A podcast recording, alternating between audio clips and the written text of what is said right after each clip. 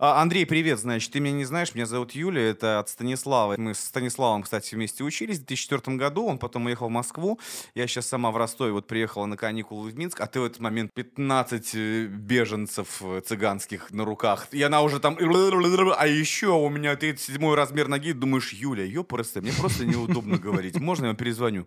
Так бы сразу и сказали, так ты мне не дала тебе это сказать.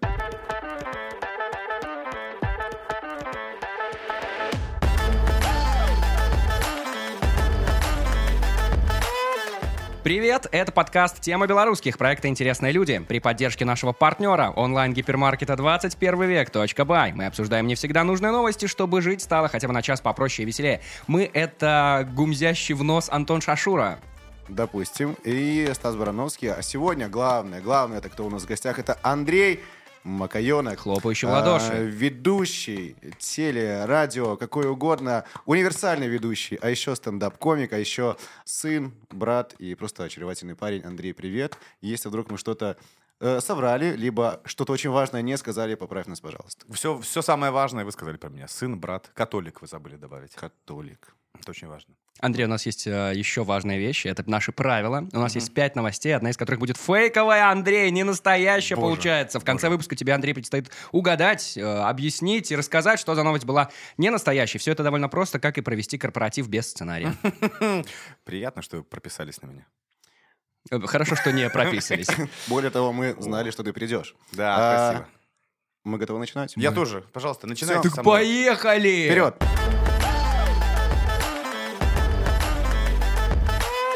Англии пациенты по ошибке получили вместо поздравления с Рождеством сообщение о том, что у них рак легких. Поздравляем! В сообщении для пациентов в больнице в Донкастере говорилось «Диагноз – агрессивный рак легких с метастазами». Позднее госпиталь разослал разъяренным и испуганным пациентам извинения и правильное поздравление с Рождеством. Вот. Какой кошмар. Как говорится, «Мэри Крисмас» по-британски, вот такой вот. Ну. У тебя, надеюсь, без таких сюрпризов обошлось вот э, Рождество, Новый год в этот раз? Да, в этот раз да. Ты как будто знаешь, что у меня до этого все были такие же, да, Новые годы. Ну, ты не первый год живешь. Замужем. Э, Я уже сказать, 32-й год живу, я вам даже больше скажу. 32-й. Да, уже. Но бывало вот такое, что Новый год шел, мягко говоря, не по плану. Был такой сюрприз, прям лучше бы его и не было. Я в последние свои новые годы, новые года провожу работая. Не может быть. Ну, может Кем? быть. Я официант на э, авиа- авианосце. Авианосцы. На авианосце А американского что, официанты чем угощают на авианосце? Игристая, краб, Игристый краб. подзатыльники. Понятно. И какое-то смешное должно быть еще слово, типа там. Но когда ты все-таки Новый год проводишь в Беларуси, ты работаешь ведущим на мероприятии. Стараюсь. А потому что что? Я вот, честно говоря, у меня в этом году даже была такая ситуация, что очень долго было свободно 31 декабря. Это не реклама. Я не знаю, почему вы эту тему спустились, сейчас скатились. Но я прям начал паниковать, потому что я не знаю, что надо делать 31 декабря. Я такой, так, э, если я не занят, то А что? семья, салаты, оливье. Я такой, так, что Вспомни это- детство, ну. это в носках ходить в костюме по квартире, так надо, значит, порезать эти самые овощи какие-то, там на Комаровку съездить, поругаться с людьми с какими-то. И думаю, пожалуйста, лишь бы я был чем-то занят. Слушай, так ты реально ведешь каждое 31 декабря? Ну вот сколько лет последних я себя Сколько? помню, столько, да, столько и веду. Лет 10 так точно. Слушай, нет, был какой-то один раз момент, что не вел что-то, потому что мы там что-то снимали, и потом была какая-то пауза, и на вечер я уже не успевал куда-то подхватиться, и я был, я был где-то. А если так вот крепко-крепко призадуматься, сколько лет ты вообще уже за- занимаешься ведением всего и вся? Мне нравится крепко-крепко. А что ж, братцы, если мы крепко-крепко Вот. призадумаемся? Да, вот возьмись за что-нибудь и вспомни. Взявся. Значит, взявся. Мне кажется, я лет 18 провел первое мероприятие. Вот именно мероприятие. В Это было 18? Это в наркозе что-то было? Пол девятнадцатого. Нет, это было от нархоза, там была... Коттеджная вечеринка какая-нибудь? Э, Нет. А так мы узнали, где ты учился, Андрей. Все было серьезнее. Это был нархоз, действительно. У нас был... Нет, мне, наверное, было 19 все-таки даже. Это был мой какой-то второй курс, или там полтретьего, да. И был э, один у меня дружочек, его звали Саша Майоров, он тогда был культоргом факультета Высшая школа туризма. И у него... ВШТ. Да, у, у него была вот девочка знакомая, у которой мама... Очень много подробностей. Короче, предложили Это вырежем, провести- если что, все нормально. если что, мол, вы там разговорчивые ребята, значит, вам можно доверить э, провести ряд корпоративных мероприятий Ого. для завода «Керамин» столовой какого-то там э, тоже района, значит. Ага. Тогда еще были тысячи, наверное, я не помню сколько за 70 тысяч рублей. Короче, и вот мы вели, там были какие-то конкурсы, потом мы переодевались, он был Снегурочкой, Дедом Мороза, и, Морозом, и там была даже шутка такая, типа, это было где-то на Алибегова, вот. И у нас было «А я Соли бегала». «Что, говоришь, внучка, бегала, Соли бегала?» Сейчас бы Соли бегала, понимаешь, какая была бы картинка смешная? Как люди на аттракционах спиной вперед катаются. А тогда вот Соли бегала, и все такие... Это я хлопал сейчас Да. в руки, если надо будет. Шутка такая, да, с э, вторым, даже, может быть, третьим дном. Ну и ладно. И ты попробовал, и тебе понравилось, имею довести мероприятие. Ты такой, блин, так это за это еще и деньги платят, это же круто. Вообще нет, я не думал, что это может быть что-то такое. Потом я пришел домой, папе говорю, типа, вот я там это, корпоративы вел. Он такой, типа, ну ты э, дурачок, как бы, что ли. Ты давай ты чем-нибудь нормальным уже займись. Ну, учишься. Ты же не зря нархоз на кого поступил учиться? Э, Высшая школа туризма, экономист, О, менеджер в сфере гостиниц и ресторанов. Ни разу не отработал в гостинице, но в ресторанах работаю частенько, поэтому, скорее всего... Мы просто не будем делать вид, что мы ни при чем, мы оба тоже э, заканчивали нархоз, поэтому... О, мы сейчас можем вообще ворваться в такую просто кладезь историй. Слушай, а насколько это ужасно вообще, вот вести в новогоднюю ночь? Да вообще не ужасно. Нет? Да вообще не Ничем не ужасно. отличается от Да обычного? вообще. Ну вот ты просто, ты заканчиваешь пол первого или в час ночи, потому что дальше уже в Новый год ты не нужен как ведущий. Все уже пьют просто, и все, просто уйди отсюда. И... Ну, то есть в целом стандартный корпоратив. Да, ты просто, ты просто вот э, пропускаешь вот это, дорогие сограждане. Год был тяжелый, очень трудный и так далее. Это Ага. я имею в виду тост официантов каких-нибудь или дома родственников, да. И ты просто приезжаешь, когда уже все едят, спокойно там э, Лолита э, в новом костюме ее обсуждают, все там типа, ой, Лолита поправилась. Хорошо, тогда про корпоративы. Вот мне всегда было интересно. Я человек, который когда-то хотел ворваться в этот мир. Он до сих- не ворвался? Когда-то хотел. Я просто думал, а почему хочет. бы не повести корпоративы или какие-то такие ивенты? А почему я так думал? А потому что... Повести. Эй, корпоративы, айда за мной! Ой, Спасибо, Андрей. Ну? Значит, смотри, вот какая ситуация. Мне, как говорили люди, знающие люди, конечно же, говорили, Антон, ты горбатишься на 500 долларов в месяц, когда Андрей Макаенок ведет там за 300 долларов в ночь или что-то такое. Конечно, это были расценки старых Нет. лет, но сейчас гораздо все выше, я понимаю. Но просто Не-не, этот всё мир волшебный и классный, но мне всегда не нравилось единственное в этом.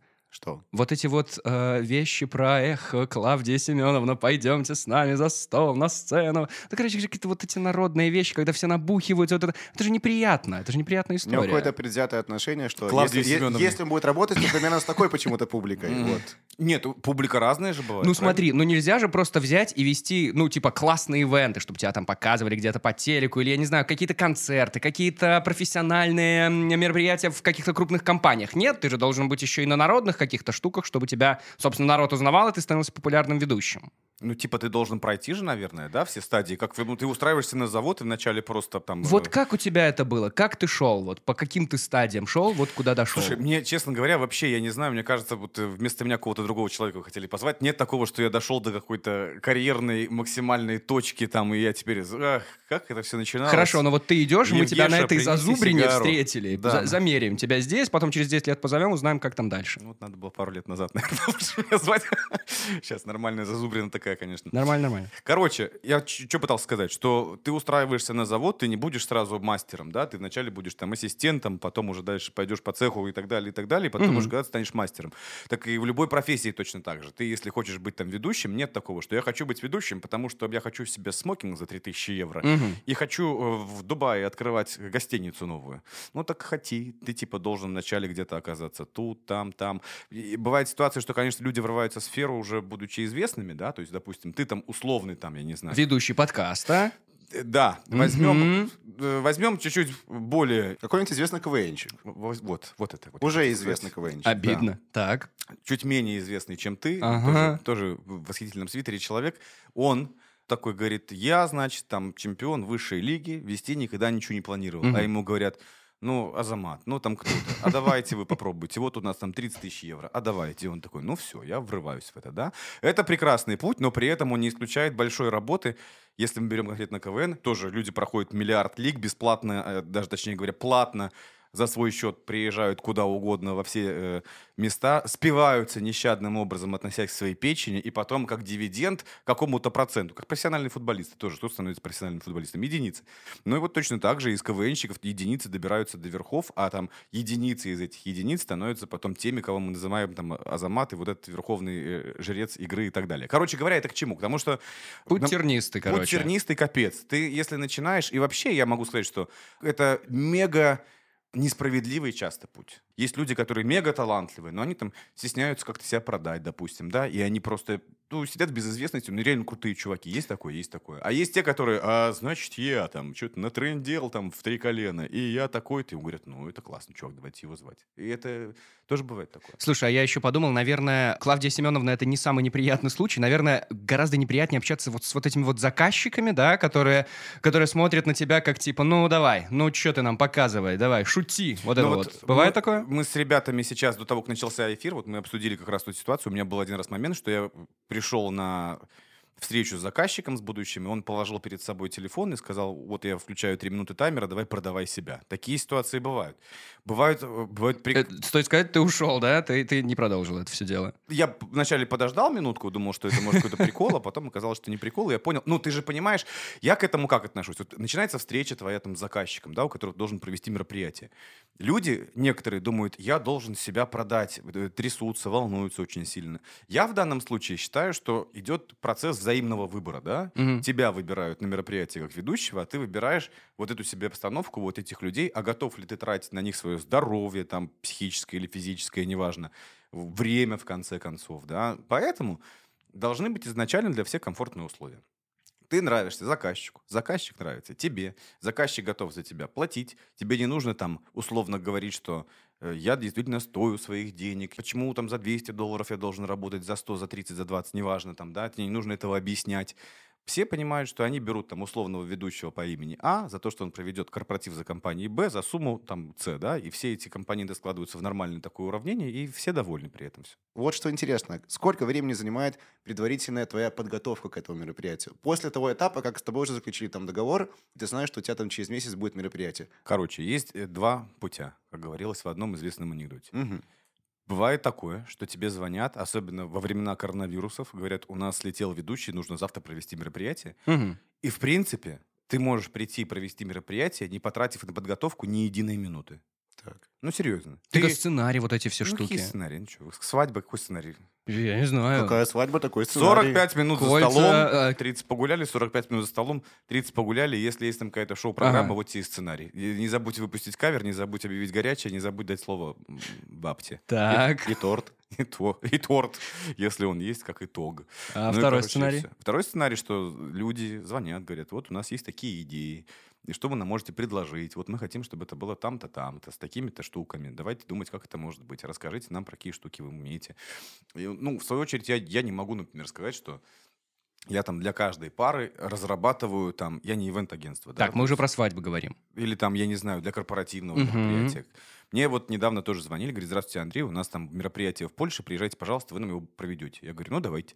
Мне говорят, ну с вас тогда э, разработка концепции, э, с вас тогда там все интерактивы вы должны прописать. и- Афишу нарисовать. ну, типа того, да. И я такой думаю, стоп, это вы уже перекладываете на меня чужое, да? То есть у меня есть там пул, например, моих там каких-то интерактивов, активаций, конкурсов которые я там понимаю, как я могу их провести, и я их могу адаптировать под компанию, да, условно говоря, то есть без вопросов. У меня там есть какой-то квиз, я, допустим, давайте тур напишу про вас, да, Ага. какой-то один переделаю, да, или у меня есть какая-то история, что я люблю часто делать прожарку там гостей, я беру фотографии, копаюсь там в инстаграмах, ну, типа, на это мне нужно, да, там, часов 4, наверное, чтобы это было смешно, я сижу Ого. прям, ну, ну, ты реально, ты открываешь ссылки всех незнакомых людей в инстаграмах, половина из них закрыты, ты еще подписываешься, ждешь, пока тебя откроют, потом ты смотришь, думаешь, блин, до чего же здесь доколупаться, чтобы это было смешно, ты это делаешь, ты готовишь, ты потом это показываешь, ну да, это какая-то подготовка. Ну, типа, я не могу сказать, что я для каждой там сессии ивентов я там разрабатываю новую под ключ программу. и Ну, это далее. интересно. Я как раз думал, что это именно задача ведущего. Раз тебя уже нанимают, то ты себе все пишешь, там подготавливаешь и, все такое.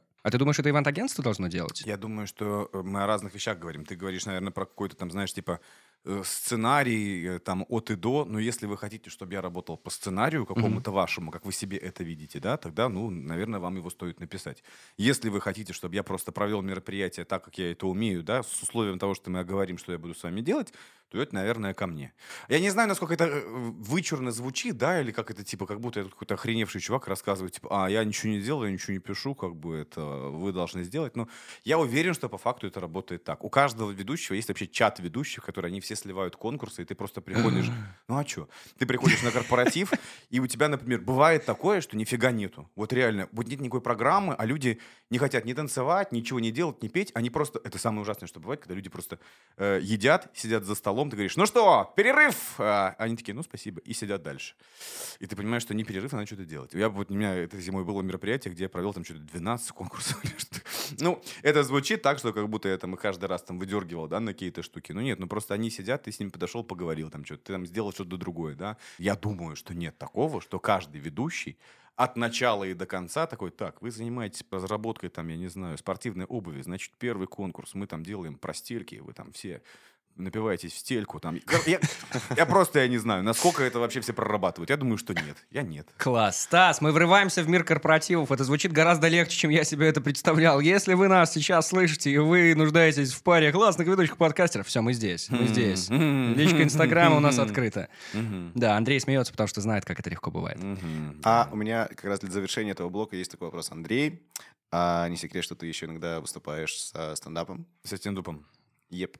Один из зафиксированных в Инстаграме твоих выступлений, значит, начинался следующего. Значит, э, я Андрей, и два-три раза в неделю я думаю о том, чтобы перейти в IT. Угу. А, как любой нормальный белорус, мне кажется, нет? Да. Но нет. ты не, не... Давай так. Ты не среднестатистический белорус. Э, мы рады за тебя. И э, после, после, того, после того, что ты нам только что рассказал, меня, я переживаю. Хочу спросить, хватает ли тебе праздников в году, чтобы вот не оставаться без дело. Хитрец какой, так, ну. Значит, рассказываю вам вообще про свою жизнь. Очень интересно. Давайте. Как бы так сейчас не вырулить куда-то не туда. Был момент в жизни, ага. когда пропала занятость на телевидении и на радио у меня. Ой. А еще и случилось так, что наступил вот этот вирус такой, я не помню, как он называется, там что-то с каким-то головным убором. И я сел, помню, на диван дома, посмотрел на календарь, такое ближайшее мероприятие через 4 месяца. Ну, погнали. И сижу. Ага. И в какой-то момент я понял, что мне очень жалко своей головы, которую я на самом деле люблю. Я считаю, что у меня достаточно быстрые мозги. И я не хотел, чтобы они раскисали. А где-то 6 или 7 лет своей жизни до этого я работал в рекламном агентстве. Угу. Я разрабатывал креативные концепции, угу. писал рекламу. Вот, кстати, реклама всего белорусского МТС проходила через меня. Все телеролики, радиоролики, там, баннеры и так далее, и так далее. Креативщик, Было, там, получается. Да, копирайтер, потом групп хед и так далее. Угу. И я думаю, что мне делать? Как-то мне не хочется сидеть на диване. Я устроился креативным директором рекламного агентства, собственно, тоже полного цикла. И мы очень много работаем, делаем много проектов классных. Ты там сейчас работаешь? Да, я в первую половину дня, я там, я... Так, Андрей, так с этого надо было начинать. А так чё? ты, черт возьми, вообще ни шоумена не веду. Как, это как я кто все, ты? Я ты, все ты делаю. себя позиционируешь Конечно. как кто? Я раньше, кстати, очень сильно по этому поводу комплексовал. Я думал, что не может быть хороший ведущий, трудоустроен где-то еще. Ага. А потом я думаю... А, Может? А почему нет? Если я и там, и там работаю головой, если я и там, и там занимаюсь какими-то делами, связанными с творчеством, и если это меня не коробит абсолютно, что нет? Ивенты, получается, это не то, что тебя кормит? Вот тут Это то, что тебя подкармливает. я бы не стал отвечать на этот вопрос очень А, конкретно, потому что как раз-таки на своей основной работе я не ради денег. Мне важно что-то делать. Вот я когда раньше работал на телеке, я просыпался в 4 утра, в 5 был грим, в 6 прямой эфир на телеке. Потом я ехал на радио, работал на пилот ФМ, утреннее шоу у меня было. Там я был до 11, потом я возвращался на телек, там мы доделывали что-то по программе или делали по программе что-то. После этого, там, в зависимости от сезона, я еще бывал, ехал на корпоратив, приезжал домой, ложился в час, и потом на следующий день, если есть телек, просыпаешься опять в 4, если нет телека, просыпаешься там в 6, полседьмого, в 7, неважно. Ну, хвала богам, что это все закончилось, Андрей. И- Ты прошел это с достоинством. Я бы не сказал, что хвала богам, я это все к тому, что мне очень нравится, когда у тебя нет свободного времени. Не у тебя, а у меня. Ага. Если ты живешь, ну, в моей парадигме, с большим количеством свободного времени, ты что-то делаешь не так.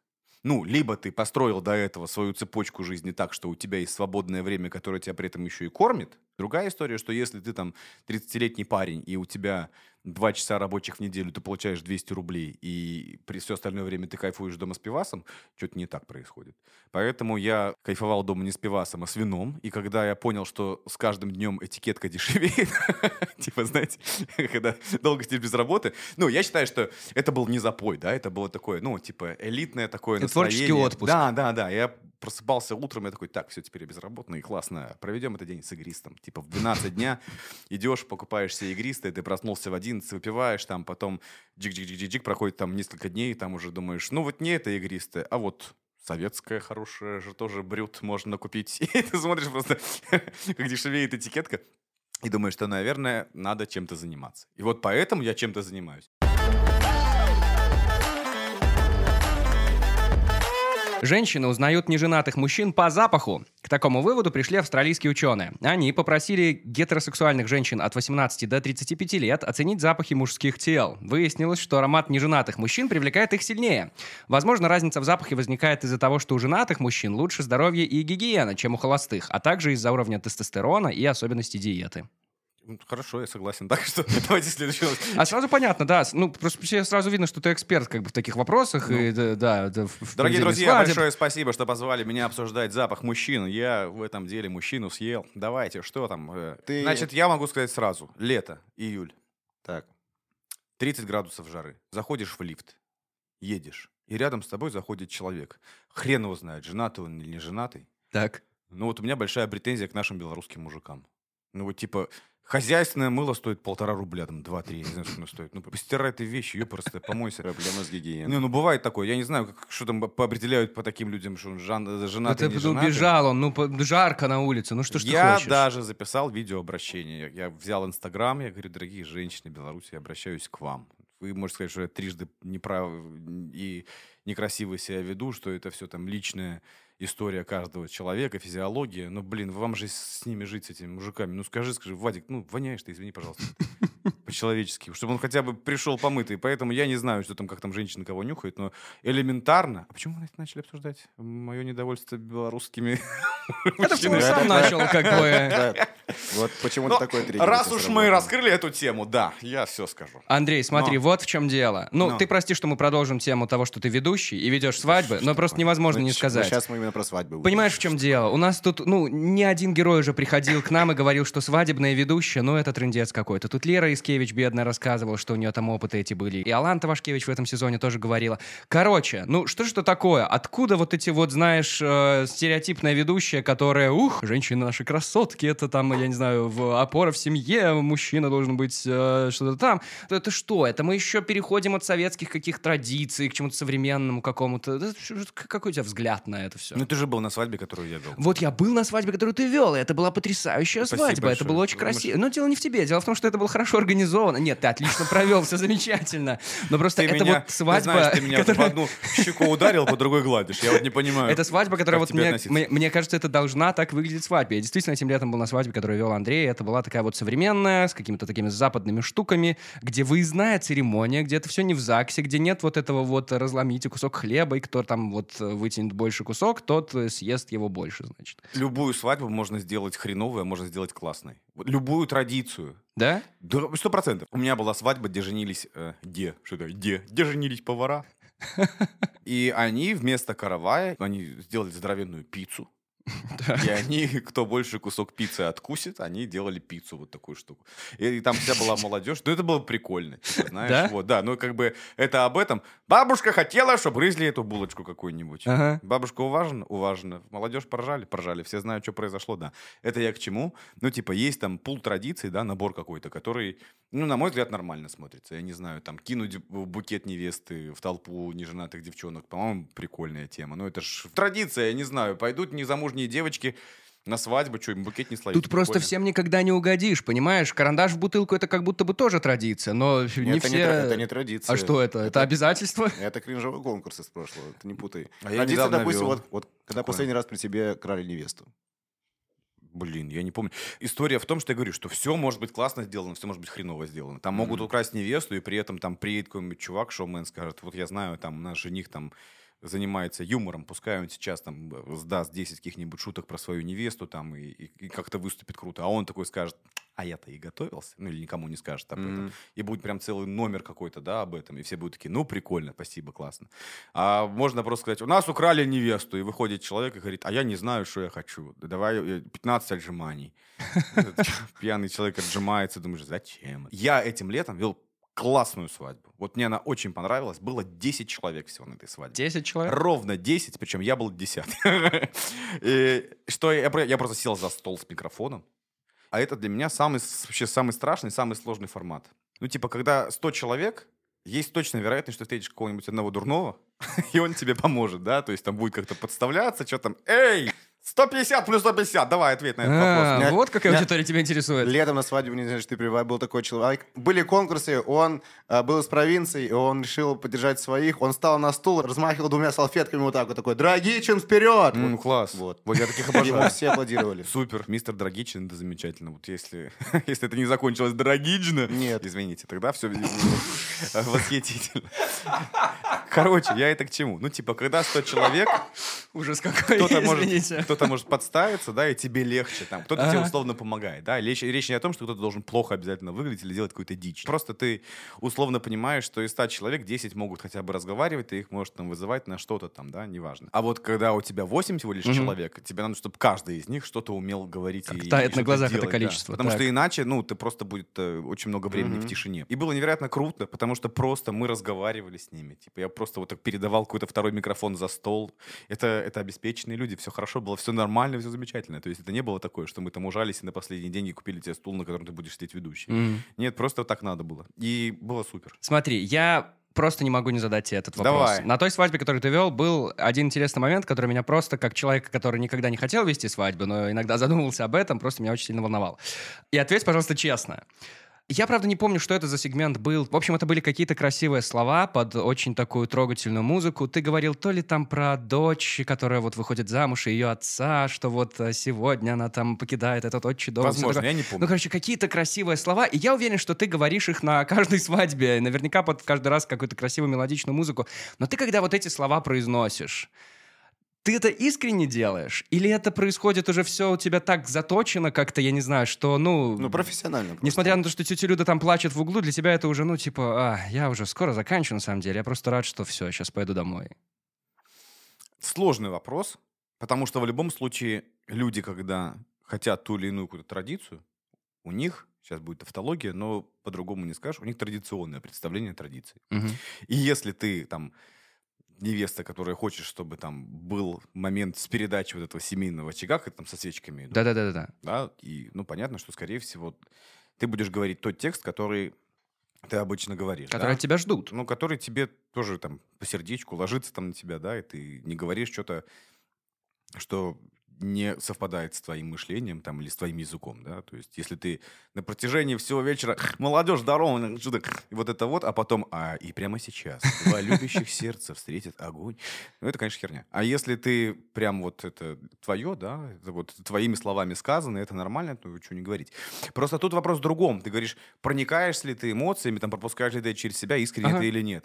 А это от людей зависит. Просто, Понимаешь, просто что ты- симпатичны ли тебе эти люди или ну, нет, да? ты вот тоже ж вот так вот словился, да, например, Да. с людьми, да, и вот ты уже как-то вот на самом деле уже им симпатизируешь. Ты Пережив- хочешь там- переживаешь да, да, вот на самом деле. Я когда смотрю, когда там, например, невеста там с родителями танцует, там с папой, например, я часто вижу, что вот это вот тот момент, которого жду, да, там не просто там вышла там папу потрогала и, и ушла обратно. Невеста имеется в виду. А Мгм. вот на самом деле люди там вот переживают этот момент. Ну, это прикольно, да. Ты вот это смотришь, думаешь, ну, крутые эмоции, да. Ты понимаешь, зачем это сделано. Папа там на самом деле тоже в слезах, потому что там у него такая история. Это дочь в слезах, и ты думаешь, ну, блин, вот это та эмоция, которая должна быть. По идее, на свадьбе должно быть по-разному, да. То есть должно быть очень весело, должно быть трогательно, весело, трогательно. Должен быть такой весь спектр эмоций. Бывало такое, что уже когда на свадьбе, скажем так, официальная программа закончена, завершена, твоя работа на свадьбе завершена, к тебе уже там подвыпившие на эмоции подходят, родные, близкие. И говорят тебе на эмоциях, Андрей, ты, ты просто лучший. Спасибо тебе, что был с нами в это. Ты сделал нашу Короче, свадьбу. психология человека работает так, что Как? она в основном реагирует на стрессовые точки. Я очень плохо помню все эти моменты, которые связаны с Андреем. Большое спасибо, это было великолепно. Да ладно. Не, сейчас не выпендриваясь ничего, это происходит достаточно, ну, регулярно, да, то есть даже если человеку, может быть, не очень понравилось, я не знаю, но если он воспитанный и культурный, он пойдет, скажет большое спасибо, все было здорово, как мы и хотели, а потом уже, наверное, там они где-то с мужем, там, я не знаю, обсудят, что, типа, ну, какой-то момент был так себе, возможно, но, типа, в целом хорошо.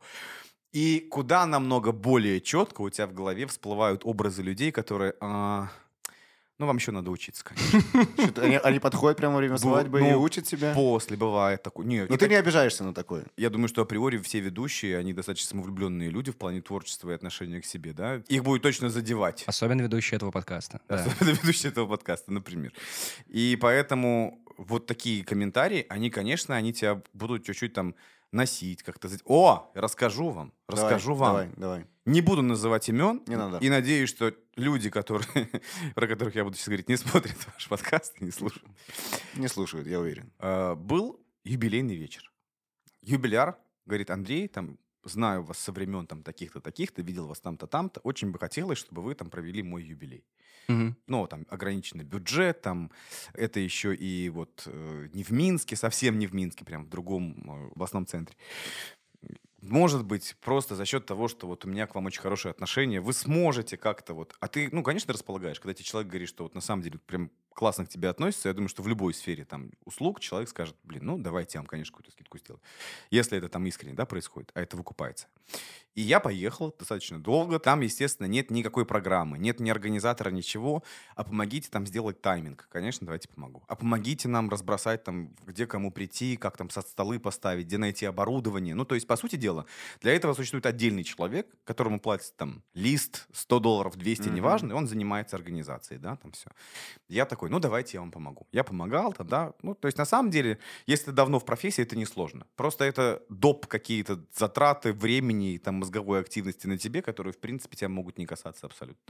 Ты это делаешь, в смысле, я это делал, приехал, и действительно был потрясающий юбиляр, классный чувак. И он такой прям реально радушный, приятный мужик, такой выглядит замечательно, подтянутый, улыбчивый там, да, у него друзья такие же гости, все родственники. Но у него был момент, что у него его супруга нынешняя, она, скажем так, это его второй брак. И дочь от первого брака, моя ровесница, кстати, там, да, она уже присутствует на этом мероприятии в качестве отдельного гостя со своим мужем, там, да, и так далее. А дочь от второго брака, ей там что-то 3, 4, 5. Ну, уже как бы не, не вот эта бессознательная личинка, да, но человек, конечно, но с которого там много ничего не вытянешь особенно. В какой-то момент начинается с того, что я приглашаю эту вторую супругу, ну, она первая, то есть это в ее голове она там первая, вторая делит, его официальную супругу. Она говорит, да, говорит, вот мы еще с дочерью там вот подготовили вам номер там или песню, я не помню, она там что-то спела, рассказала. Замечательный момент, красиво. Я там дочке этой что-то спрашиваю, говорю, там сколько папе лет, там как папа, ну, короче, какие-то вот такие стандартные вещи. Она там что-то ответила, я ее с миром отпускаю спокойно. Ну, типа, что мне еще ребенка, да, мучить? Потом проходит время, какая-то другая застольная часть. Я говорю, вот у нас есть там старшая дочь, да, давайте с ней поговорим. Ну и понятно, что это моя ровесница, у меня намного больше с ней тем, которые я могу обсудить. Мы с ней это обсуждаем, она активно отвечает, она потом мне что-то в каких-то конкурсах, там, активациях там подыгрывает, я там, о, да, классно, а вот еще там я в Инстаграм ее залез, и вот я там такую фотку нашел про дочь, все смеются, ха-ха-ха, и подходит ко мне э, супруга и говорит, Андрей, я прошу прощения. А, не то, что подходит, она сидит за столом и такая на меня смотрит, прошу прощения. А про вот вторую дочь что-то еще сейчас будет? Я говорю, ну, нет. Она говорит, почему? Я говорю, ну, да, в принципе, мне кажется, всех уважили. И она просто демонстративно э, подрывается, встает и уходит из зала. Ого. Да, да. А ты стоишь, и все люди еще чекают произошедшее, да, Мгм. типа видят что-то не то, ждут твоей реакции, а я думаю, мне хоть провалить, что делать надо, да? И я такой, типа, ну, сглаживаем как-то углы, там что-то обходим. Проходит время, она вроде бы забывает эту ситуацию, там все, мы общаемся и так далее. Ну и заканчивается мероприятие, она мне подзывает на улице, я уже говорю, все, спасибо большое, до свидания. Там этот юбиляр был тоже доволен, все здорово, его друзья говорят, ну, спасибо большое, все замечательно. И зовет она меня. Это к слову о том, что, видишь, я, я, я запомнил этот момент. Это было там в начале лета, я уже мог давно отпустить, но я это помню. Она меня зовет и говорит, значит так, на будущее, на будущее, каждому ребенку, каждому члену семьи правильно давать одинаковое количество времени. Я говорю, в смысле? Я говорю, ну, как вы думаете, с кем мне удобнее общаться? Говорю, с человеком, которому 30 лет, и это мой ровесник, да? Или с человеком, которому там 5? Она говорит, неважно, ты был обязан. Ты там с дочерью с этой обсуждал в микрофон с первой, что они там вот, вот это, вот это, а со второй нет. Я говорю, ну, потому что она ребенок. Я говорю, что мне с ней делать? Она ребенок, я с ней не могу обсуждать, пьет ли она шампанское, там, я не знаю, с бутылками. Вот с этой могу. И она говорит, ты непрофессионально, ты обязан, там твой уровень ниже там плинтуса. И начинает меня Ух просто ты. поливать, да. Стоит какой-то еще ее друг, там, типа, я как вторая жена. А я говорю, ну вот у вас все в голове, говорю. Вы себя чувствуете второй женой, поэтому у вас и ребенок второй, вы и жена вторая. Меня прям задело, потому что он меня поливал прям... Ну, мы один на один находились уже в Мгм. этот момент. Я говорю, вы просто не имели права, говорю, если вы меня упрекаете в том, что у меня нет культуры, что я не пообщался с вашей дочерью, вы просто не имели права вот меня вот точно так же демонстративно осекать при всех, пытаться уйти из зала и все. Я говорю, типа, а вот там еще до этого ее мама что-то на меня возникала тоже по этой же причине. Я говорю, у меня за последние лет пять Два конфликта было на мероприятии. Я говорю, первый с вами. Я говорю, знаете, второй с кем? Я говорю, с вашей матерью. Говорю, ну, типа, просто разберитесь в себе. И там подходит какой-то мужик, типа, Андрей, не обращай на него внимания, это вот такая ситуация, вот э, болезненная, не болезненная. К чему это очень долгая, неинтересная, возможно, история? К тому, что ты четко запоминаешь вот эти моменты, Мгм. потому что ты потом тебя еще носит, ты чувствуешь эту несправедливость, ты еще с кем-то это обсуждаешь, ты это перевариваешь, тебя еще все утешают, ты потом берешь вискарик и думаешь, господи, боже мой, довела меня. А хорошие моменты, они такие, типа, ну, принимаются когда. Абсолютно, Андрей. Нужно уметь отпускать ситуацию. Ты, ну, расслабляешься вообще, да, умеешь вот это все. Кальян уважаешь, на самом деле? Вот, может быть, с И кальяном расслабляешься. Колян уважающий! Вот, вот, да, да, есть такое в тебе. я- А я вижу, что ты как-то Есть- натурально это делаешь. Есть такое ощущение, что пахнет мастерской подводкой к следующей новости. Да, не- пахнет не запахом настоящего кайфа, потому что если ты хочешь покайфовать, расслабиться после вот А. этого вот неудачного корпоратива или чего-то там, ты же можешь это теперь дома сделать. Тебе Слушай, нужно скажи, просто взять, а я- зайти. Я, бы хотел Да подожди, подожди. Нет, да, если да, я да, ну, хочу конечно, дома да. это сделать, Да, да, да. может, есть подсказка, куда бы зайти Конечно, конечно. Даже Есть, да? заходить никуда не надо. Просто открываешь свой телефон, Ага. вбиваешь 21век.бай, заходишь в этот онлайн-гипермаркет, и там в разделе кальяны находишь нужные смеси, аксессуары, вот Ой. эти шланги. Стас знает, что там нужно, чтобы красиво отдохнуть под песни легенд кальянного рэпа, даже не выходя из дома. А, я по- на секундочку прослушал. Как сайт называется? Я- 21век.by. Еще раз, это 21 век Да-да-да. точка by, да? точка by, да-да-да. Смотри, это еще не все. Короткая инструкция, буквально по шагам. Что, нужно еще? сделать? Открываем описание этого выпуска. Так. Жмем на ссылку Да-да-да. и обязательно используем промокод Промокод? подкаст. Боже. Промокод подкаст дает великолепную скидку 7%. 7%. И тогда мы кайфанем еще сильнее на 7%. Вау. Вау. Вперед. 21 век, да, все? 21век.by. Точка by.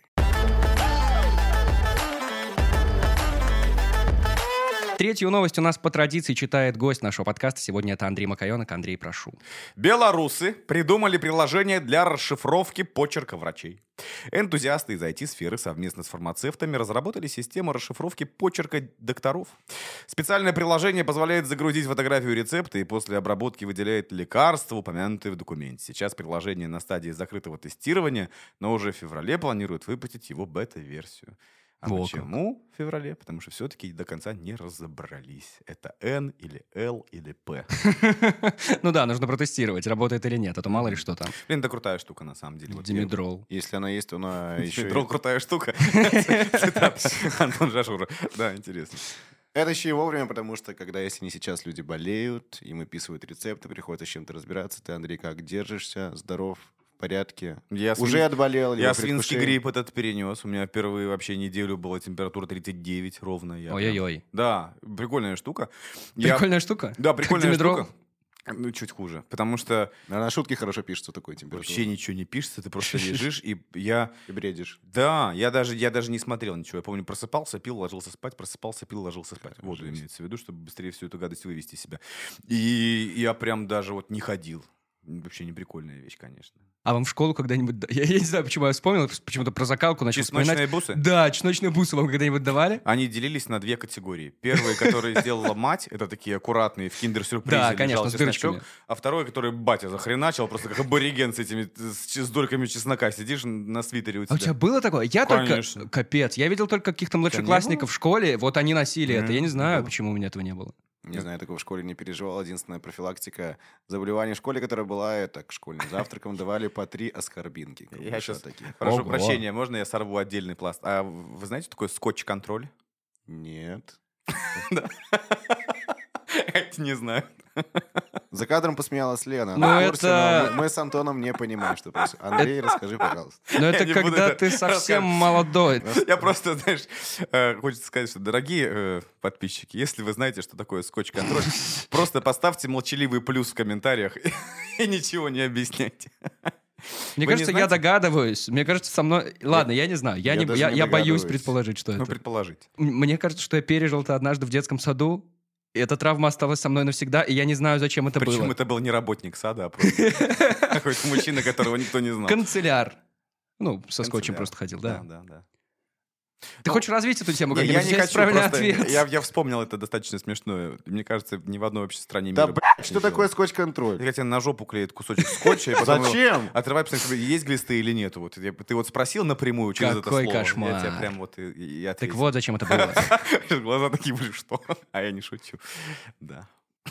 А я не знаю, куда мы дальше двинем от этой ароматной темы и вообще. Я больше за обсуждение вот чего-то такого флешбекового из детства, чем э, Андрей, расскажите, пожалуйста, а бывает ли такое, что невеста переодевает туфли во время мероприятия? А хорошо, давайте тогда поговорим вот про какую ностальгию. Если уже новость у нас про почерк, вы вообще сами когда-нибудь э, берете ручку и блокнот и пишете что-то от руки? Или вы Всегда. хардко... Да? Всегда. Ничего себе. Если что-то придумываешь, то только ручкой. Придумываешь что? Типа шутки, шутки? неважно, креатив М. какой-то ты делаешь, только ручкой. А почему? Это лучше пишется или что? Тебе просто приятнее? Сто процентов это пишется быстрее. То есть ты можешь там писать, быстро зачеркнуть. Я очень быстро набираю на клавиатуре, вслепую причем, я Ага. не смотрю. Я помню, как было смешно, когда я понял, что я умею писать вслепую, когда я... э, Ну, ты как понял? Когда зрение потерял? Не, спасибо. Купил компьютер, значит, на нем была только английская гравировка букв, М. а русских не было. М. Я такой, блин, нужно заказать русские буквы. И пишу э, в интернете, открываю поисковик, пишу русские буквы на клавиатуру, заказать онлайн. Смотрю на экран, думаю, а, так нахрена? Если оно все получилось. Да, ну я быстро пишу на компе, но реально быстрее пишешь мысли. Ну, ручкой на бумаге. Я, списки всякие, списки задач люблю писать, потому что их очень приятно потом зачеркивать ручкой, когда ты что-то сделал. Не знаю, Ну, это- психологически Да, легче это как-то. такой, есть такой вот вид психологического анонизма, когда ты зачеркиваешь эти задачи. Я просто за то, что, например, когда пишешь шутки, они смешны и они более правдоподобны, если ты их написал так, как ты разговариваешь. Ты быстрее пишешь ручкой мысли, которые у тебя появляются в голове, а когда ты берешь компьютер, у тебя появляется ненужная литература.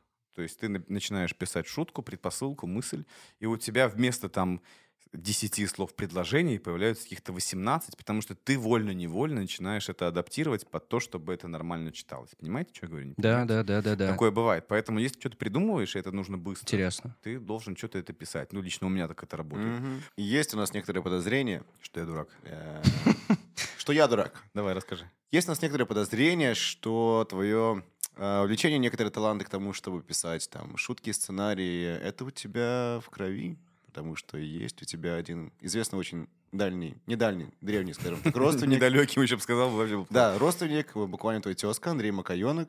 Это не совпадение?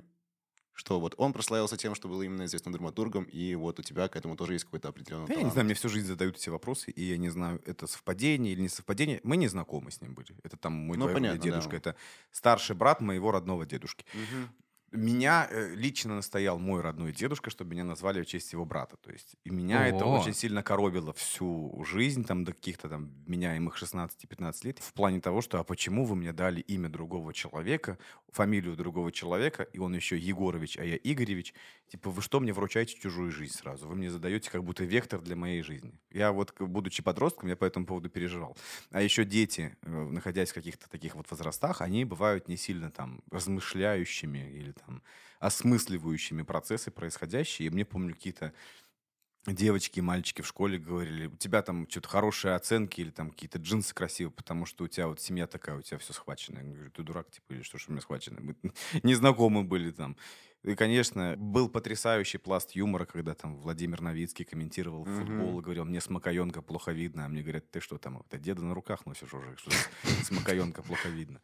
Ну, короче, я не знаю, это врожденное, враждебное, как это связано с этим, не связано. Ну, просто пишется. У меня брат двоюродный тоже занимается юмором, тоже пишет Так шутки. сказать, Даниил.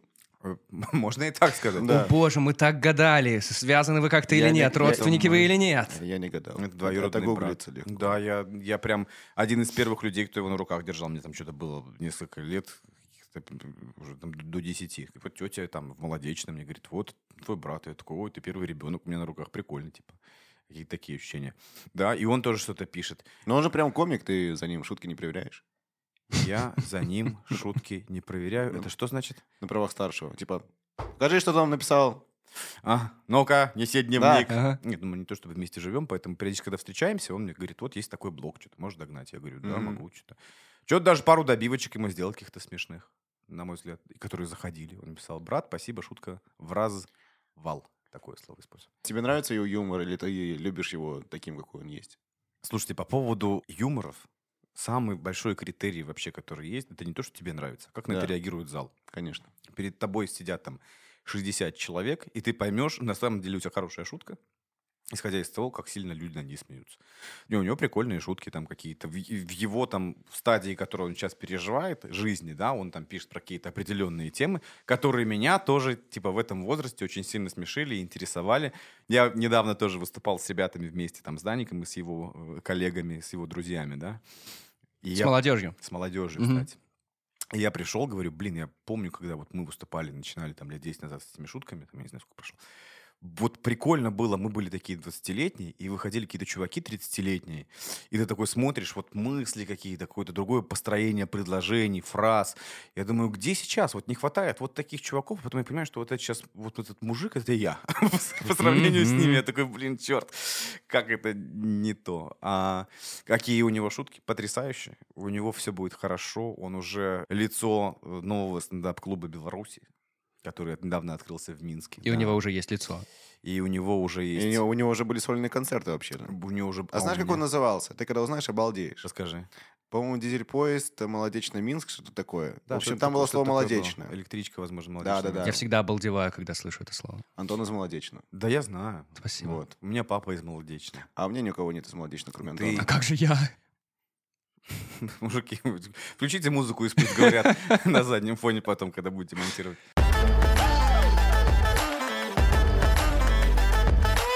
США женщина зарабатывает на страхе молодежи перед телефонными звонками.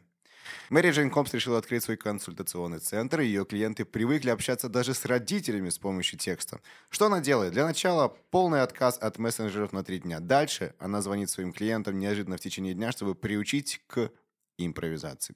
Женщина берет 500 долларов за частную консультацию и 3,5 тысячи долларов за корпоративный сеанс. Я бы сходил к ней. Я не знаю, как э, у тебя по жизни, Андрей, с общением по телефону. Я ненавижу, ненавижу общаться по телефону. Человек, который мне звонит по телефону, он априори мой враг. Вот это Стас. Стас вообще обожает звонить по телефону. Я не знаю, почему Мы ты это делаешь. Мы с тобой знакомы 15 лет. Что вы, что? В чем твоя проблема? Нет, короче, у меня есть пару людей, которые... Тоже только по телефону, да? Точно мне... Не, не, не об этом. Которые точно... Это папа у меня точно по телефону только общается. А, ну, ну папа, типа... понятно. И причем папа мне звонит всегда, когда ему удобно, а, а мне удобно писать, и мы как-то раз с ним сошлись на творческом компромиссе. Я, я говорю, что ты постоянно звонишь? Он говорит, потому что мне удобно звонить. Я говорю, что ты постоянно пишешь? Я говорю, потому что мне удобнее писать. Он говорит, ну давай как-то, типа... Голосовое? ну, типа, нет, искать какие-то компромиссы, да, там, пиши, когда тебе позвонить, чтобы мы там вдвоем нам было приятно. Для меня это вот такое, наверное, типа вот как количество людей, которые меня видело голым в этой жизни, да, вот это, наверное, те же самые люди, которые мне могут звонить в любой момент, и все нормально, да, то есть это не знаю, почему такая аналогия какая-то странная. Я начал считать. Так, педиатр, мама, ну, да, не знаю. Причем это один человек. Короче говоря, есть близкие друзья, я имел в виду об этом, да, к этому шел, что есть близкие друзья и родственники, которые мне могут звонить и занимать любое количество времени. Но при этом всем я могу сбросить, когда мне с ними неудобно разговаривать, и они понимают, что все нормально, мы не враги, просто я перезвоню, когда мне будет удобнее. Плюс, когда ты едешь на машине, ну, в любом случае, лучше, конечно, позвонить, особенно когда там по громкой связи, чем разбиться в дерево, дописывая сообщение и выбирая там нужные эмодзи. Так себе выбор, да. Да, так себе выбор. Но бывает такое, я просто считаю, что когда ты звонишь по телефону незнакомому человеку, ты должен звонить правильно. Типа, здравствуйте, меня зовут так-то. Скажите, да. Э, удобно ли вам сейчас говорить? Вот если человек звонит вот по такому простому алгоритму, это потрясающий человек, он мой друг. А бывают люди, которые типа звонят, и они уже априори владеют тобой. Такие, а, Андрей, привет, значит, ты меня не знаешь, меня зовут Юля, это от Станислава, я такая, значит, мы с Станиславом, кстати, вместе учились в 2004 году, он потом уехал в Москву, я сейчас сама в Ростове вот приехала на каникулы в Минск, а ты в этот момент там, я не знаю, у тебя там 15 э, беженцев э, цыганских на руках, ты их не можешь говорить, не суть. Классический обед Андрея Маковенко. Классическая ситуация, да, и ты такой, типа, и она уже там, а еще у меня 37 размер ноги, думаешь, Юля, просто, мне просто неудобно говорить, можно я перезвоню? Так бы сразу и сказали, так ты мне не дала тебе это сказать, ты просто звонишь, уже сразу со мной разговариваешь. Поэтому для меня разговор с незнакомым человеком если он не идет по какому-то там шаблону, он достаточно тоже дискомфортный. Хотя я там за свою жизнь с огромным количеством людей переобщался незнакомым. Там, неважно, на мероприятиях, мероприятиях, но все равно, когда тебе звонят, мне классно понимать, что человек такой же, как я. А это значит, что он там воспитанный в меру, да, там говорит «здравствуйте», такой «здравствуйте». Э, удобно ли вам говорить? Такой думаешь, хоп, вот здесь мы уже словились, мы там одинакового поля ягоды, да. Мне что-то подрывает, когда я не знаю почему, откуда у меня взялась эта штука. С меня все мои просто ржут, говорят, Андрей, типа, что с тобой не так? Почему тебя это так задевает? Но я просто ненавижу, когда мне звонят незнакомые люди и такие, Андрей, здорово! Я думаю, ну, блин, ну почему Андрей здорово, типа, ну почему? Не Андрей, здравствуйте, меня зовут такой-то, такой-то, можно на ты? Да, конечно, давай на ты, типа, без вопросов. А когда, здорово, а что ты это? А, это, короче, там, типа, ну, ты меня не знаешь. У меня был дикий страх, когда в какой-то момент, вот у нас в проекте, мне надо было звонить людям, приглашать их на интервью. Я точно знаю, что я в тексте могу объяснить максимально четко, лаконично, что мне нужно от человека, и он меня поймет. Но иногда так случается, что у меня есть только контакт, номер, и нет этого человека нигде в мессенджере, и ему, и, ему надо звонить. И это, о боже, это просто страх. Этих людей никогда не было у меня на интервью, потому что, ну, я, я очевидно, им не звонил. И поэтому я, я никогда не понимал, как люди... Ну, это прям надо каким-то умением обладать. Люди, которые вот в продажах, знаете, работают, которые Да. прям обзванивают. Да. Ух, а там еще и отказы эти. И, у, я не Расскажу знаю. прикол. Мне недавно звонит человек, говорит, Андрей Григорьевич, здравствуйте, это Белтелеком. Я говорю, да, здравствуйте. А типа есть люди, которые Белтелеком и бросают трубку. А есть люди, которые из Белтелекома звонят и говорят, Андрей, здорово. Белтелеком. Это, прикольно. Это, я бы послушал. Типа, ну, ну, давай. Э, Нет, короче, звонит мне чувак. Андрей, здравствуйте, это Белтелеком. Я говорю, да, здравствуйте. А, скажите, пожалуйста, вы сейчас платите за домашний интернет 30 рублей в месяц. Есть тариф, где вы будете платить 35 рублей в месяц, но при этом стоимость абонентской платы увеличится всего на 5 рублей. Договор заключать не надо. Мы вам его лично вышлем прямой в почтовый ящик. Вы просто сейчас говорите «да», и уже договор вступает в действие. Скажите, вы согласны? Я такой, да. Хорошо, спасибо. Э, Вы согласны? Я говорю, ну да, классное реально предложение. Что, давайте буду на 5 рублей больше платить, и вы мне пришлете договор. И я слышу, как он такой, типа, перебирает листочки. Так, если сказали да, типа, что делать там, Люда, э, что, что надо ему сказать сейчас? И он такой, типа, хорошо, тогда мы действительно отправим вам договор. А я прям стою, Ты, ржу, видимо, был потому первый. Потому что я реально у него был первый, наверное, у него сорвались там клеммы, у него, ну, алгоритм рухнул, он не знал, наверное, что делать. Ну, или просто это очень бывает редко в его жизни, что соглашаются и, или там слушают. На вас влияют вот эти вот невежливые люди, которые еще иногда э, звонят, грубят, хамят, и вот это вот все. Вы можете не пропускать через себя вот эти все эмоции? Блин, нет, я, я вот такой человек, типа, у меня... Я, короче, сегодня, я так понимаю, что потом выйдет этот подкаст, я просто буду каким-то негативным персонажем, потому что я уже столько наговорил, типа, конкурсом, не готовлюсь, когда на «ты» разговаривают, не люблю, что-то еще там. Звонят, не люблю. Звонят, не люблю, 12 скотч-контроль, беженцев на руках держит. люблю. Короче, Здесь, с детьми не общаются на с свадьбе. детьми не общаюсь. Скотч-контроль. Господи, я представляю, как это как полиция нрава. Всем стоять, это скотч-контроль. Да, так и было, типа. К чему я это все вел? Ты спросил у меня Невежливые, невежливые. Короче, я вот такой человек, что вот у меня один из девизов моей жизни, типа, когда ты ошибешься, я буду рядом.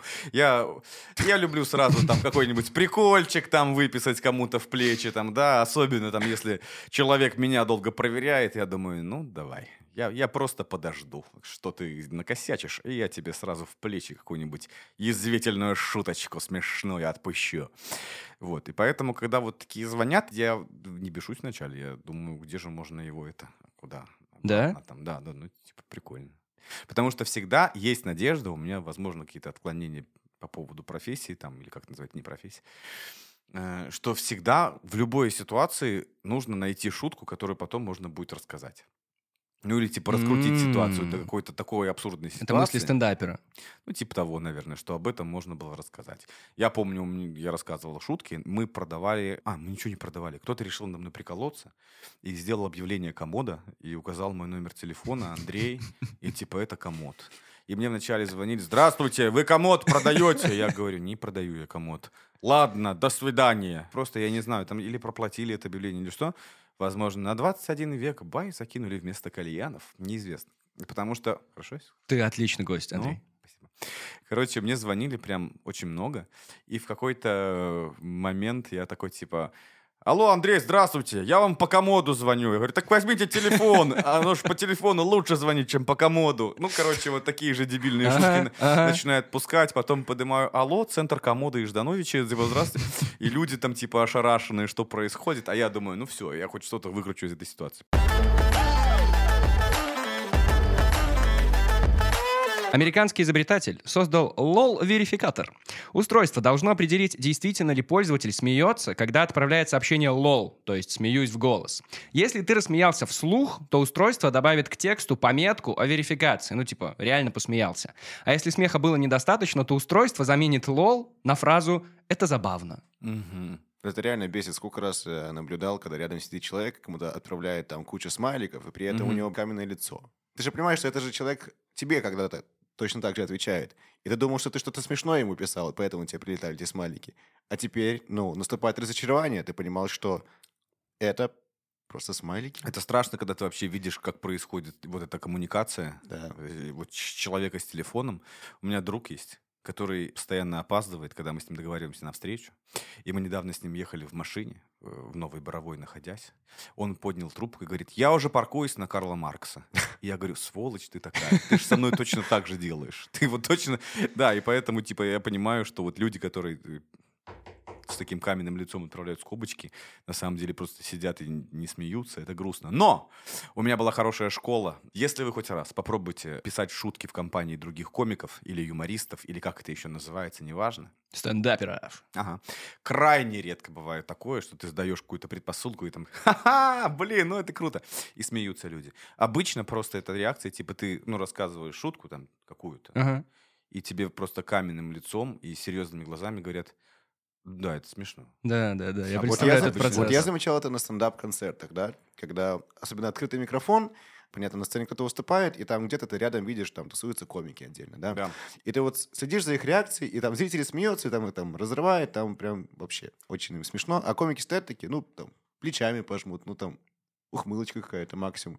Но они как будто просто профессионально за этим следят, но, Мгм. но не смеются. Ну, с концертами еще бывает такая штука, что люди часто вместе друг с другом выступают и знают материал друг друга тоже Да. наизусть, поэтому, возможно, ты их не трогает. Да, а я именно говорю про открытый микрофон. Когда, Когда там и новые, раз? Да, когда и новые Ну, комики. и давай вообще говорить так, открытый микрофон вроде бы мероприятие, где люди должны рассказывать впервые э, Проверяет материал. в да. жизни шутки. Но часто некоторые этим грешат, рассказывая одни и те же шутки по много раз. У нас была такая тема, когда мы делали там э, стендап Минск, у нас была движуха. У тебя есть блог, которому, допустим, 7 лет в обед.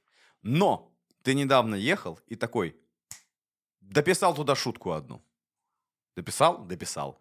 Мгм. Интересно, как она встрянет в общий концепт. Ну, допустим, ты еще материал не отснял, а хотелось бы. Ты собираешь монолог про поездку в Египет, неважно. Или про что-нибудь. И у тебя есть там 8 минут написанных, которые ты уже много раз рассказывал. Но вот ты за это два дня там написал еще минуту. Ну, ты если выйдешь и просто расскажешь минуту вне контекста, люди скажут, ну, это херня какая-то.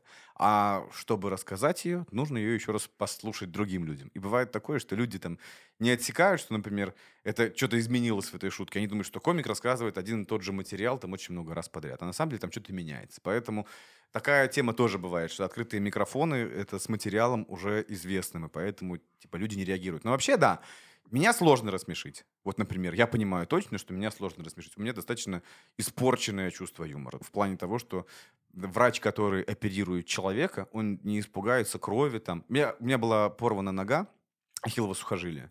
И мне, когда... Доигрался. Доиграл вообще. За Манчестер свой. Ну. Иди Тетрис играй, дурак. Короче, это не знаю, почему мамины слова сейчас вспомнили. И почему она с белорусским акцентом разговаривает. Короче, э, история такая. Мне делали операцию на ахилле, я порвал ахилл. Его там сшивали. Мне сделали спинальную анестезию. А. Ну, я не знаю, что это звучит Это ужасно. просто в ухо тебе подходит. «А, вот так». И ты такой, отключите мне ноги. ты вырубаешься. Короче, когда тебе просто вкалывают в спинной мозг вещество, у тебя отключается, там, например, нижняя часть тела. Вы серьезно не знали? Вам Ужасно. сколько лет, пацаны? Не настолько много видно. Мы не рвали сухожилия. Я рвал сухожилия. А это было после Пасхи операции. Это важно. Это важно. Что? Да, это важно. Так. За мной такая ширмочка за спиной, то есть не видно, что происходит. И я просто слышу абсолютно все, что творится. Ну и типа доктор один говорит, слушайте, мы вот в этом году что-то решили много не готовить. Вот э, буквально пару салатиков сделали, там какой-то куличик и что-то такое. А Ой. другой говорит, да, а моя прям сельдь под шубой сделала. Там курицу напекла, там пирогов наотбивала. Он правильно глаголы употреблял. Короче, столько всего приготовила, такая вкуснотища, на секундочку выходит из-за ширмы, а он просто, сука, полностью в моей крови весь. Он вот так вот, руки полностью, там, как вот в фильмах ужас уже брызги чуть ли не на лице. Он стоит такой, скажет, нормально себя чувствуете? Я такой, да. Хорошо. Так вот, поели мы, короче, и поехали потом. Я думаю, что у вас в голове? Ну, короче, это типа я к тому, что у меня извращенное чувство юмора. Вот хирурга не пугают вот эти вот внутренности, когда он что-то обсуждает, Ага. для него это нормальная тема. Меня не смешат шутки обыкновенного характера. Ну, типа, я такой, не то, что я выпендриваюсь, просто достаточно много сталкиваюсь с шутками. Так, Андрей, ты, ты как эксперт в юморе, расскажи, как нам, э, начинающим подкастерам, завершающим второй сезон этого нашего подкаста «Тема белорусских», как нам оставаться на острие юмора, как э, писать вот эти шутки, как нам стать мега смешными вот этими подкастерами. Андрей, дай нам пару советов. Прикольная была тема, я как-то расходил к вашим коллегам тоже на вот такой, такой видеоформат общения. Мы их называем конкуренты. Вы их называете конкуренты. Мгм. Хорошо. Э, Вот эта грязь из-под ногтя, которая тоже существует на этом рынке, кроме двух любезных одуванов в виде вас. Ага, Да, э, благодарим. да, вот э, тоже еще люди живут, бывают в этом поле. И что они там? Ну, ну, ну. И у нас достаточно было талантливое, хотелось сказать, ну, какое-то бесталанное, что, правильно, да, я сейчас? Все красиво. Было э, общение, и там был смысл, что проигравший выполняет желание, а победитель придумывает это желание. И я придумал ребятам, чтобы они сходили, выступили на открытый микрофон. А они еще КВНщики бывшие или нынешние, не знаю, достаточно, ну, блин, смешные, прикольные чуваки. И они пошли и выступали. Типа, вот это было смешно. Поэтому, если вы хотите понять вообще, что из вас в плане юмора там э, стендаповского получится, надо сходить и попробовать. Напишите себе минут пять. Ну а чё, это Стас? кажется, что это легко. Погнали. А может, А может, а может. а может стоит все Да. начать. Я не хочу тебя терять. Хочу кальян лишь покурить. И не хочу его забыть. 21 век, бай. Да? Все, давайте.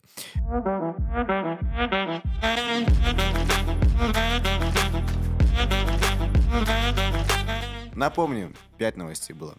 Пациентам на Рождество прислали вместо поздравления новость о том, что у них рак. Вторая новость. Мне очень понравилось, что мы начали именно с этой новости. Я такой думаю, Да. ну, норм, пацаны подготовили. Ага. Ну, вторая новость. Женщины узнают неженатых мужчин по запаху. Третья новость. Белорусы придумали софт, который помогает разобрать почерк врачей. Четвертая новость. Женщина зарабатывает на том, что помогает молодым людям отвечать и общаться вообще по телефону. И пятая новость о том, что появилось устройство для верификации смеха. Смотри, Андрей, интрига. Интрига и напряжение в этой студии растет с каждой секундой. Слишком Простите. Много, слишком много радиоведущего стало в какой-то момент. Простите, иногда из меня это вылазит. Значит, смотрите, что. Я рассуждаю как человек, который бы придумывал сейчас эти задания. Так. Если бы я хотел кого-то запутать, будь здоров, я бы добавил слово верификация, А. чтобы типа, ну точно будет непонятно, что это мы сами придумали, потому что слово такое компьютерное, типа Мгм. не догадается. Мгм. Поэтому из этих соображений я бы выбрал со словом верификация. Мгм. Но достаточно такие э, плохо сложенные две мне показали, что женщины узнают по запаху. И такая достаточно тоже скомканная мне показалась история про врачей, которые э, будут сейчас понятны всем людям благодаря супер-мега-бета-устройству, которое Мгм. выйдет в феврале. Итак, Андрей, ваш финальный ответ. Я думаю, что не существует новости про бета-приложение, которое э, расшифрует почерк врачей. Все-таки новость номер три. Да все-таки новость, новость номер три. Ответ принят.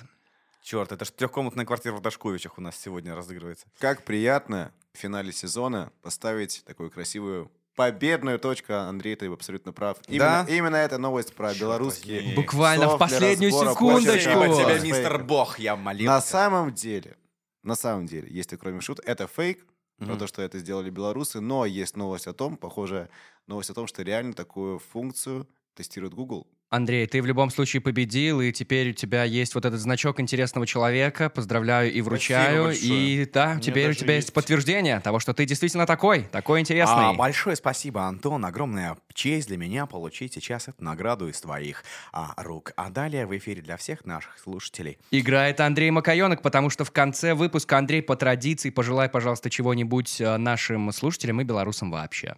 Дорогие друзья, я не знаю, почему у нас сложилась такая беседа, в которой взяли за основу деятельность свадебную. Я не знаю, как получилось так, что Все отвратительные стороны, которые существуют в моем характере, были раскрыты за эти энное количество минут, и я так мастерски на это поддался и сливал про себя все Г вообще на свете. Если вы меня увидите в жизни, не обессудьте. Это все шутки. Спасибо большое за внимание. Храни вас Господь и дай вам Бог на эти коротенькие 7 дней. Спасибо. Счастья, здоровья. Спасибо тебе, Андрей, большое, что пришел к нам. И завершил вместе с нами второй сезон подкаста «Тема белорусских». Вот он подошел к концу. И большое всем спасибо, кто был с нами эти очередные 10 выпусков. И бонусные выпуски тоже. Спасибо Team Team Studio, всем участникам проекта «Интересные люди» и всем таким дорогим гостям этого сезона. И, конечно же, спасибо мы еще говорим кому? Кому Нашему же? партнеру онлайн, гипермаркету 21 век. Бай. 21 век.бай. Что же будет дальше? Дальше, конечно, все зависит от вас, любимые слушатели. Если вы хотите, чтобы подкаст продолжался, нужно сделать три вещи. Подписаться, там, где вы это слушаете, поставить все звезды и лайки там же, и оставить отзыв или комментарий в Apple подкастах, у нас в Инстаграме. Вообще заходите, рассказывайте, как вам нужен фидбэк. А я думал, три вещи будет, типа шутка. Э, Оставить комментарий, подписаться и МРТ. Все. Спасибо, Андрей. Неплохо. Спасибо. Мы еще раз счастливы, что мы сделали это с тобой. Обязательно подписывайтесь на нас и ищите нас по нику Il Interviews или по ссылке в описании выпуска. Там будем рассказывать дальше про то, что мы будем делать или не будем делать Ну. больше никогда. Да, и эти два сезона были с вами мы, Антон Шашура. И Стас Барановский. Услышимся. До новых встреч.